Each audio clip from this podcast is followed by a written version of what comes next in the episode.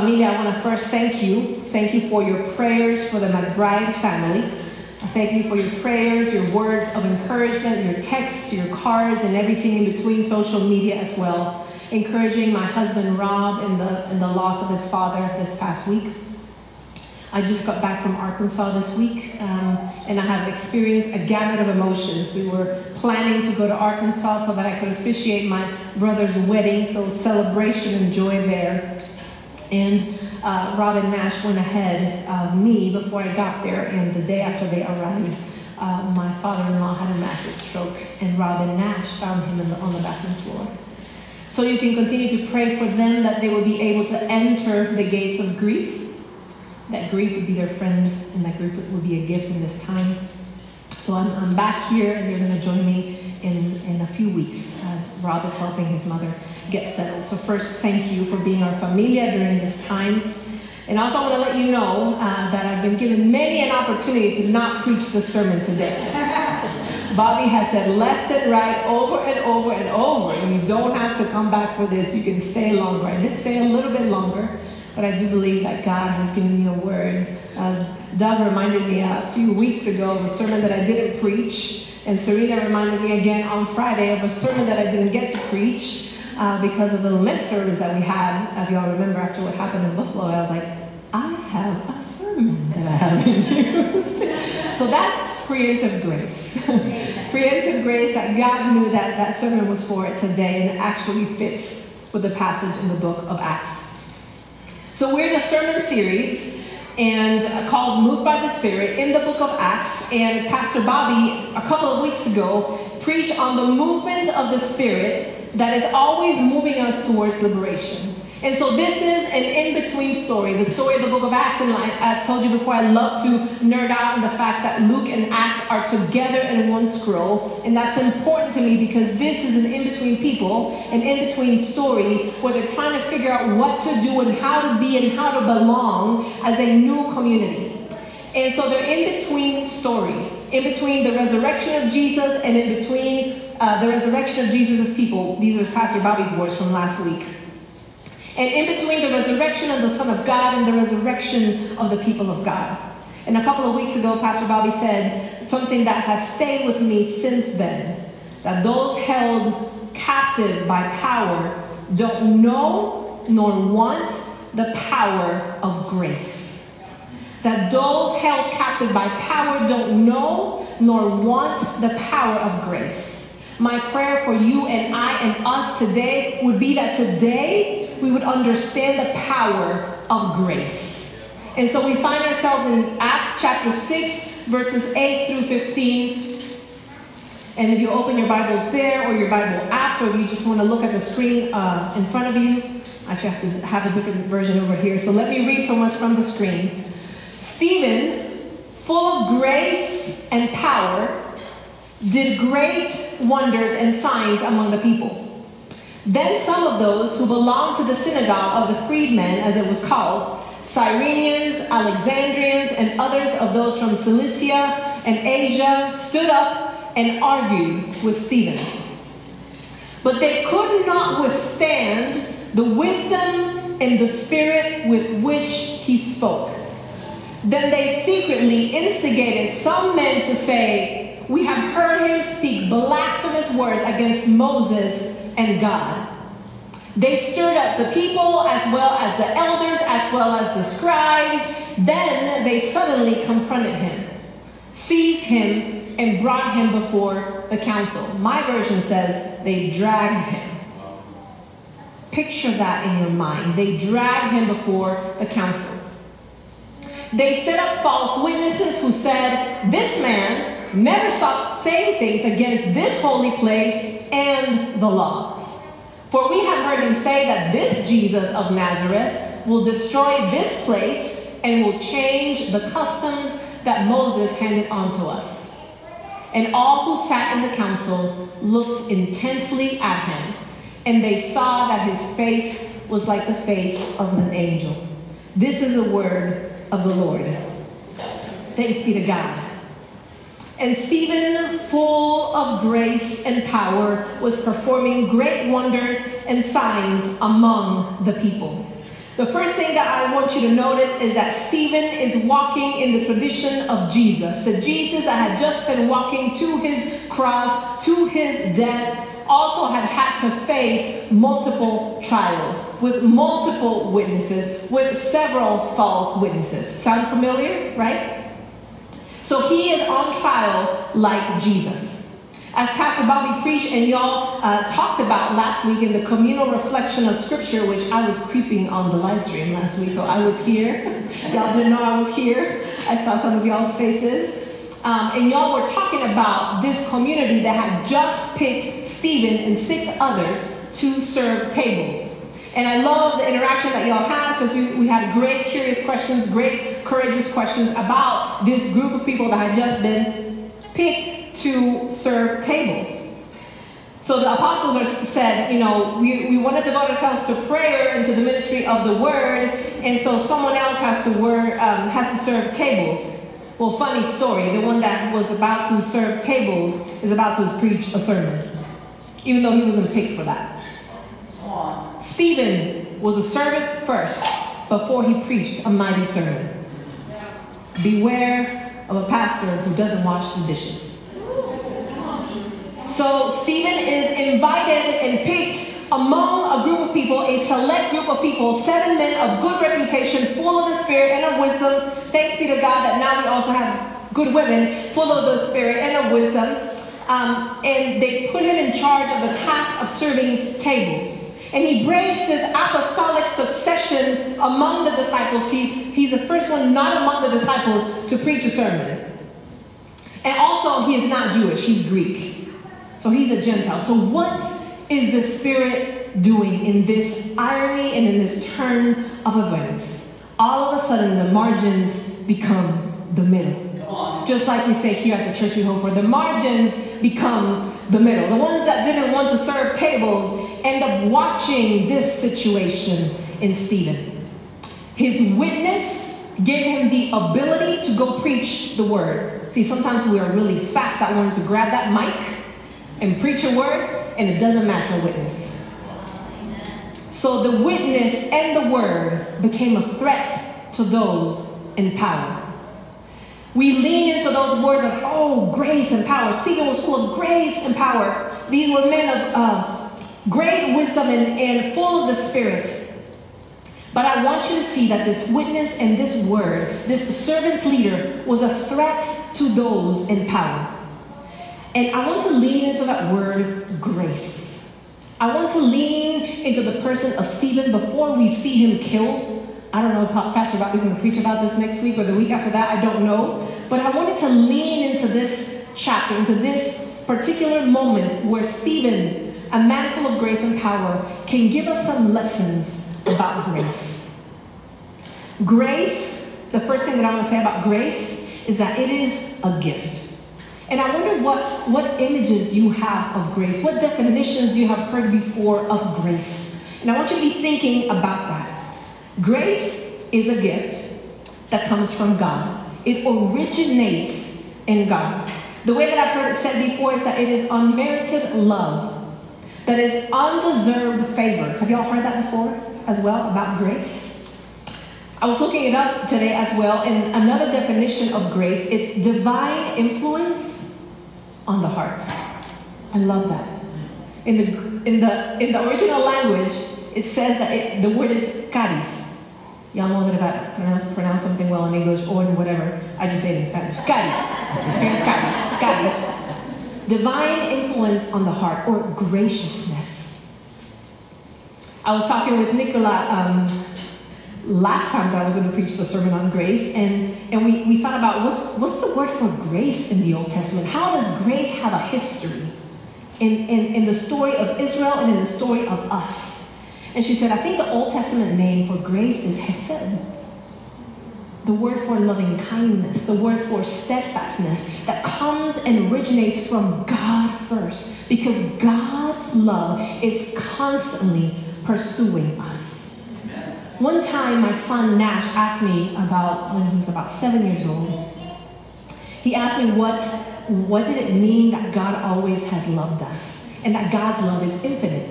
And I said, Nash, it's, it means that God's love just keeps going and going and going. I did this with my hand because, of course, I'm Nicaraguan. I talk with my hands. And I was hoping that I could help him understand what he was saying. And Nash said, oh, so God's love goes to all the places where it is missing? And I said, yes, child, you're the one that's not getting the seminary degree. But yes, that is beautiful. God's grace going to all the places where it is needed, where it is missing. Not because the presence of God is not there, but because there's something in us that needs God's graciousness, God's loving kindness, God's steadfastness, even and especially when we find ourselves in moments where we don't deserve it. So we were talking about the when, when was the first sign of God's grace in the origin story of, of God and us and humanity. We thought about the fig leaves. The fig leaves being the first covering as an act of grace to cover shame. It's hard to describe grace, and many of us will have images or words or definitions about God, God's grace, but the best way to describe it is when we tell a story.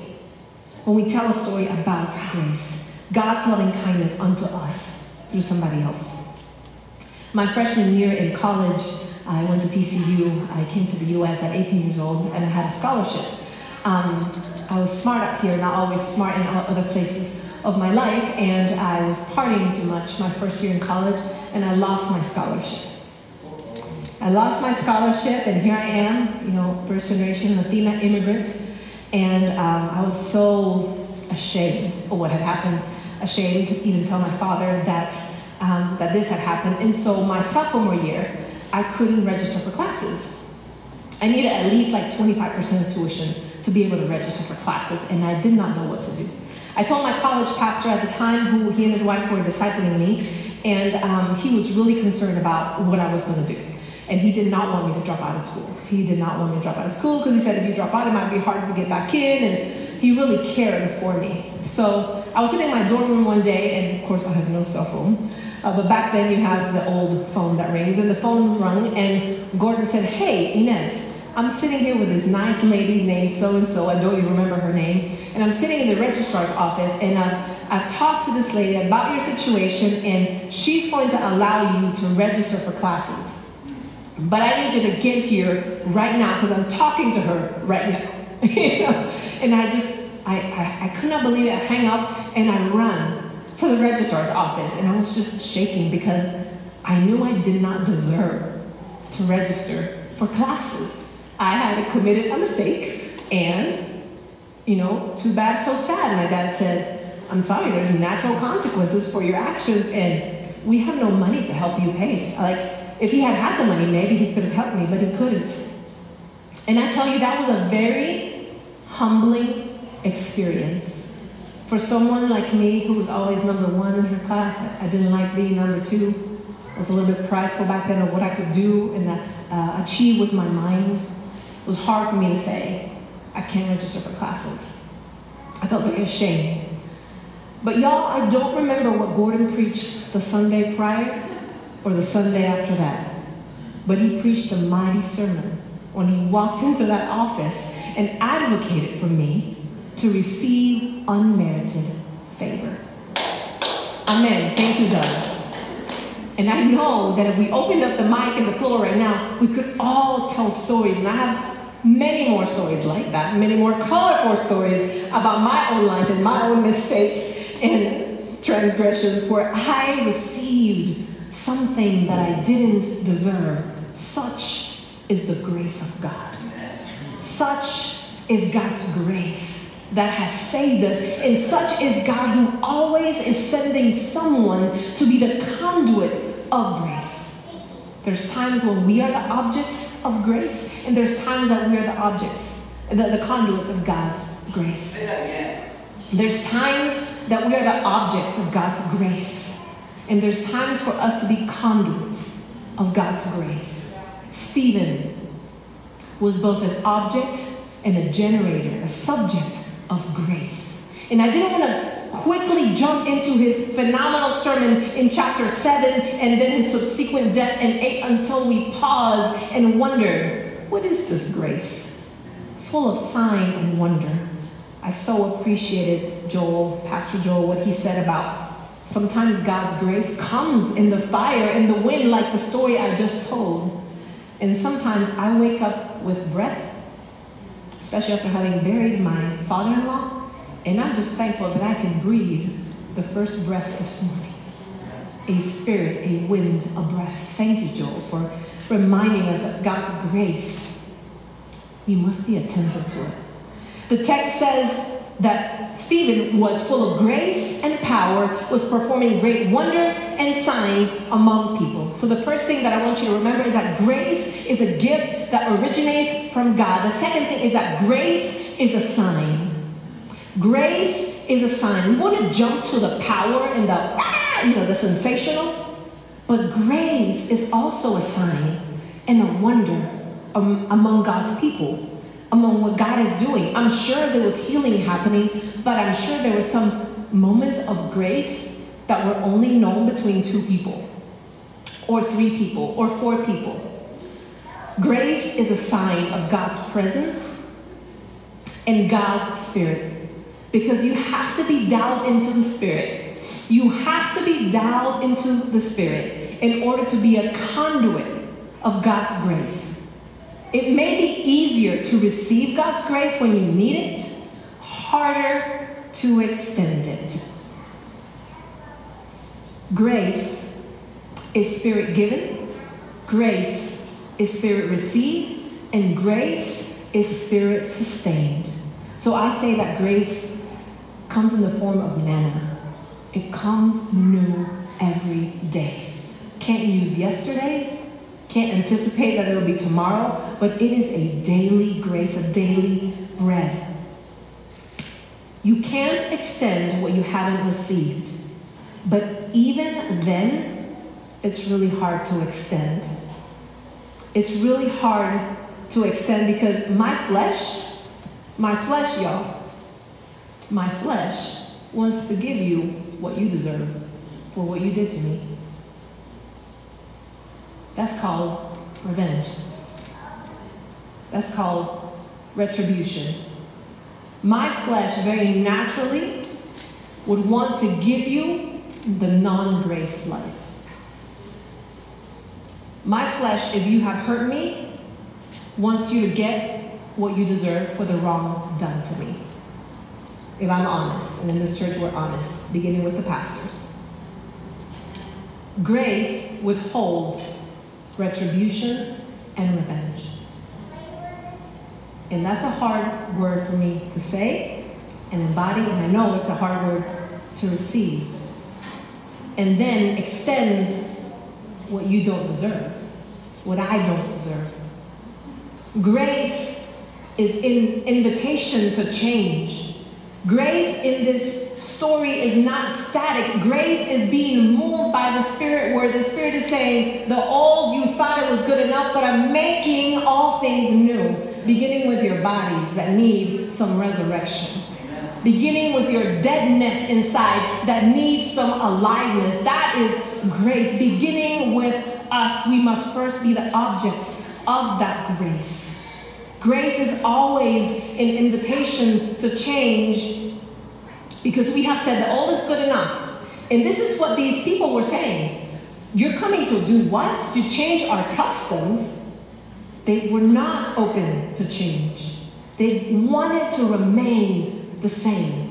But grace always invites you to change and not to remain the same. So grace kind of grates at me sometimes, if I'm honest. Just kind of grates on my nerves. Grace on my heart. But when I've tasted it, when I've tasted it, that moment when I walked into the office at T C U and I had to beg for mercy and grace, and other times when I had to say, I am sorry, I've made a mistake. I have hurt you, would you forgive me? So many stories of grace. Y'all, grace is a greater power. Grace is a sign of God's presence in God's spirit, because y'all, you and I cannot do this apart from the spirit. It, it, it has to be the resurrected life. And grace is the greater power. in a world that is obsessed with power, in a world that has so many power inequalities, obsessed with the misuse and abuse of power, Stephen's grace was a threat to those in power. And it probably happened in the most ordinary of moments, in the most ordinary of times. Not always maybe in great sermons, because before he preached the sermon, y'all, he was waiting tables. He was serving. Maybe nobody saw him. That's why we don't have a full story of how he served tables, but we have every word in the next chapter of the sermon he preached. Grace, especially received and given and unseen, is a greater power for a world obsessed with power. Don't skip the part where he's serving tables, because he is serving grace. He helped those widows get what they needed. He saw the inequity between certain ethnic groups, and he saw the inequality and the lack of inclusion, and he's saying, listen, what the Spirit is doing among, among us, the Spirit is doing a new thing, a new thing. So how he went about serving tables, how he went about doing that grace was powerful. Grace, grace provides a grounding and a centering for Stephen. Nicola was telling me, this is her line, grace cares more about the person than the rules and the law. Let that sink in. The irony is that faithful Jewish leaders were afraid to lose power, because this grace, they could not withstand it. They could not stand it. This love is a bit too scandalous, a bit too inclusive. What is God going to do? What do you mean, Jew and Gentile together? I'm going to have to be proximal to those people. Now these widows are asking for the same amount of food because equity is expensive. Everybody loves equity until you have to pay a woman the same as a man.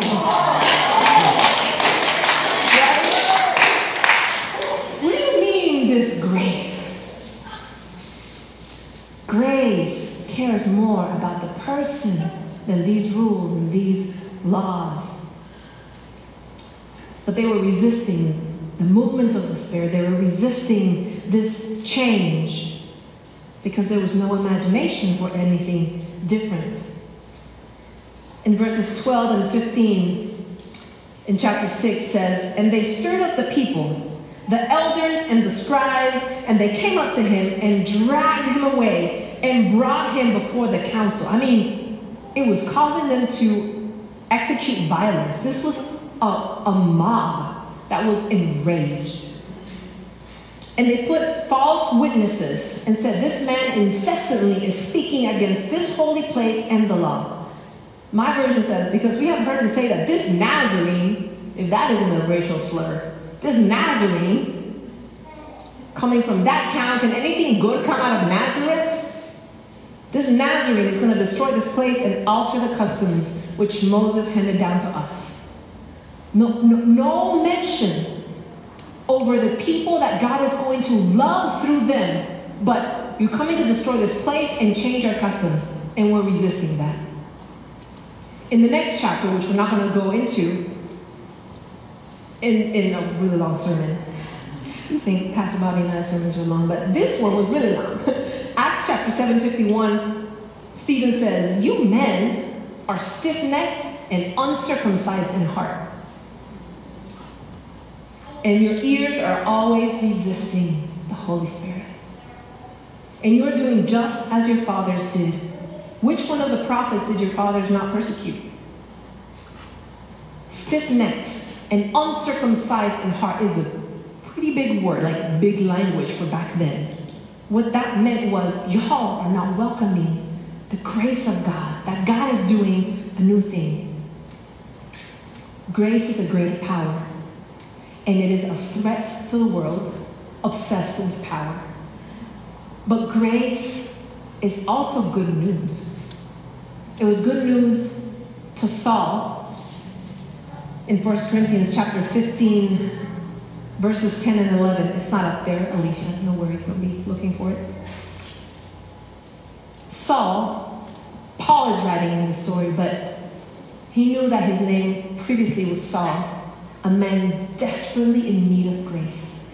And Stephen's story intersects with Saul's story in a very thin moment in time where Saul is a persecutor of the church, oppressing the church, the least, the most unfit apostle, he says, the persecutor of the church, an oppressor and a murderer. They cross paths. Because in the next chapters, he's right there when they kill Stephen. Saul, who needed God's grace, says as Paul to the Corinthian church, "But by the grace of God, I am what I am." Can you let that sink in your heart for a moment? Paul says, "For by the grace of God, I am what I am, and God's grace toward me did not prove vain. But I labored, labored even more than all of them. Yet not I, but the grace of God with me. Whether then it was I or they, so we preach, and so you believed. Now Christ is preached." Paul is preaching of this grace and is able to say, by, by the grace of God, I am what I am. You should have seen me what I was. And you should see that God has saved me, is saving me, and will continue to save me. The grace of God towards me, Paul says, is not in vain. Church, the grace of God in your life is not in vain. Church, as the Spirit leads you in your own life, where in God's life, in your life right now, do you need God's grace? Do you need it for a coworker?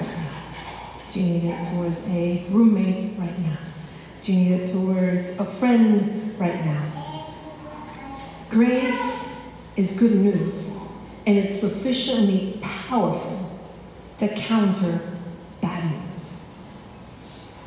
Imagine that we can say with Paul, by the grace of God, I am what I am, and then collectively what we can do as a community, as a family, by the grace of God, we won't be able to withstand. Verse, after stirring up the people, well, I'd like to go back to verse nine actually, or verse ten in Acts six ten. They were unable to cope with the wisdom and the spirit with which Stephen was speaking. Because of grace, they were unable to cope with the spirit of wisdom that, speaks, that Stephen was speaking with. When we set our gaze on grace, watch it transform you first as an object in need of grace. And when we continue to have that spirit-sustained desire, God, to, I'm going to need your grace today, because yesterday's grace for that person is gone. It's gone. I hear Belle's laugh. Thank you, Belle. I can't, listen, I cannot stand. I'm going to need some new manna of grace today, because, Lord, in my flesh. When you set your gaze on grace, watch it transform you, and watch it transform the other person in front of you. And transform the person in front of you. Where are you in need of God's grace as you stand before people um, or powers or things that are threatening the grace of God in your life? And it can be something as subtle and simple, like Pastor Joe was saying. For me, it's perfectionism. I may not be standing in front of a, a trial or tribunal being accused of anything, but perfectionism, oh, it's an accuser of my life. It says that if things are not done perfectly to the T, that I will be unloved and that I'm not worthy of people's love if I don't do things perfectly. Perfectionism is my false accuser, and it chips away at my grace. It destroys me and makes life miserable for everyone around me. Ask my husband and my child. As you stand personally and as we stand publicly as a church that both wants to be objects of God's grace and conduits of God's grace, where do you need the grace of God in your life? For you first, and for others. Grace is also gritty. It kind of kind of sticks. It kind of helps you kind of helps you stand. And verse says what it says in verse ten that they couldn't couldn't cope. They couldn't withstand. The N R S V says, my version says that they couldn't cope. Grace helps you stand in the truth, even and especially when you are being accused or you have been charged of something that threatens your identity, your sense of belonging, your livelihood. I, I, I am just in awe. It's a sign and a wonder to me to observe Stephen and go, how did you do this? How could you stand? Because he was speaking from a place of he knew who he was. He knew who his Redeemer was. He knew that God was going to be faithful. And when it says that they saw him and saw his face like the face of an angel, I think it's because they just couldn't, because grace transforms the way you speak, the way you act, the way you just are. And it changes your face. And those around you notice. They're like, dang, there's just something different about this person. Like, grace is very attractive. It draws us to someone. When you see ungrace, you walk in a different direction. Thank you, Belle. That no, no ser- I'm serious. And I have been probably at many times times when my family's like, we're just gonna leave her alone right now. But can you imagine a community that collectively has stories of grace? Stephen is a to- storyteller, and in this church we are storytellers. What could it look like to tell the story of grace from a place where we have to self-implicate in our own violence and say, oh, man, I needed grace, I blew it. I was a fool. I I could have said that better. And I'm having to walk back and say I'm sorry. It's a different kind of resistance. So when when, when Stephen tells in the next, you know, next few verses, you know, you've been resisting the Holy Spirit, the, the, the grace that the Spirit gives you is a different kind of resistance, has a different source. And the origin is God. And it cannot come from you, because if it came from me, I would break things down, right? Stephen could have thrown in the towel in verse eleven and said, you know what? I'm out. I'm out. I've been falsely accused of being a heretic. Come on, Pastor Bobby. You got the documents to prove it. I've been falsely accused. I can't with y'all's false witnesses. I can't with these false accusations. Y'all more concerned about your customs and people. You don't care about people. You care about policies that benefit you. Uh, the, they, they were afraid of change. See, what, what's the role of fear in this? In these Jewish leaders, that what they're afraid of is is change. And actually, they're not afraid of change. They're afraid of loss. Because most usually the people in power, when change comes, what they're afraid of is not of change. It's loss. Stephen could have said, I. I am not here for these false witnesses. That's what they did to Jesus. And do you see how we ended up? Nope. Uh, y'all are more concerned about customs and people. And you're afraid of what grace can do. Well, you want power. Grace precedes power. Let us not jump to the power, to the power here of what may look sensational. But what it would look like to stand in God's grace where I am in need. But by God's grace, I am saved and continue to be saved. Grace helps you stand in the face of an oppressor. But don't miss that grace is available here for both the oppressor and the oppressed. Amen. Otherwise, we wouldn't have all of Paul's letters. Otherwise, we wouldn't have the story of Saul, who was right there. He was watching the coats in the next two chapters. He was watching the coats while they stoned Stephen. The servant who preached a mighty sermon with his words, but also with his witness. Grace receives the Spirit of God.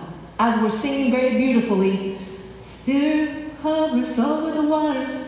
It sounds beautiful until it's time to resist the Spirit and say, no, you're not going to make me ask that and do that. And um, grace receives the Spirit, but greed, the greed for power, resists the Spirit. I believe in this story of Stephen, there's an invitation towards grace. And I pray that your heart would be tender today, tomorrow, next week, as to what that invitation is for you. What that invitation to, to grace, what that invitation to, to either receive it, extend it, be an object of it, or be a conduit of it. Because, y'all, God waits to be gracious to us. There is preemptive grace stored up for you and I right now. God waits to be gracious to us. And God hopes to be gracious through you as well. God waits to be gracious to you, and God waits to be gracious through you. Don't block God's grace, even if it takes ten years for you to do so. It's okay, because grace takes time. God waits to be gracious to you, and God hopes to be gracious through you. God's not done with us, and God forbid I stand here in front of you making you think that I'm above you, because every day I need God's grace to continually transform me to be the conduit of God's grace. Let me pray for us. Señor y Padre Celestial, te damos gracias por tu amor, por tu gracia, por tu bondad y por tu misericordia. God, I thank you that it is by grace that any of us have an opportunity to be saved. God, that it is by your grace that from the moment we wake up, you don't speak a word of condemnation to us to the moment we lay our head down at night. Your, your grace is always chasing us. God, may we not be uncircumcised in heart, but may our hearts be rendered open so that your grace is just breathed in through the whisper, through the wind, through the fire, through the silence of you, God. May grace crack open our hearts to see it as a gift, as a sign, as a greater power, that your grace, especially when we extend it, it's not going to be in vain. It's not less than power, but your grace is a greater power that can change the world. God, may we be objects of your grace this week. And God, may we, we be conduits of your grace as a community, as a church, a familia, that when people hear about this church, they go, oh my gosh, those people, they just love so deeply. They care about the people and the, and the person first before the rules and the law and the customs that have to change. God, it's, it's, it's some scandalous grace up in that church, God. It's so scandalous, it kind of bothers me, God. Oh, may grace not leave us stagnant or uncircumcised or unmoved. But may your grace move through us like a river, God. Because great is your grace, God. And great is your faithfulness unto us, God. Thank you, God, that you offer up this grace not with a single tone of condemnation. You are the God who speaks to a woman who committed adultery and said, where are your accusers? Grace loves and draws near and comes close and covers your shame. God, I pray that as we go about our week and our day, individually and collectively, that we would carry your grace and that we would put a blanket of comfort around those that the world might say they don't deserve grace. They don't deserve love. They don't deserve equity. They don't deserve to belong. God, pierce our hearts with your tender grace. And may it begin with me. May I be able to say, by the grace of God, I am and I'm still becoming. God, thank you that you love us with an undying love. And thank you that you pursue us and chase us with your great grace and loving kindness. And I pray that every person that leaves this room today would know how loved and beloved they are, and how great is your grace towards them. In Jesus' name.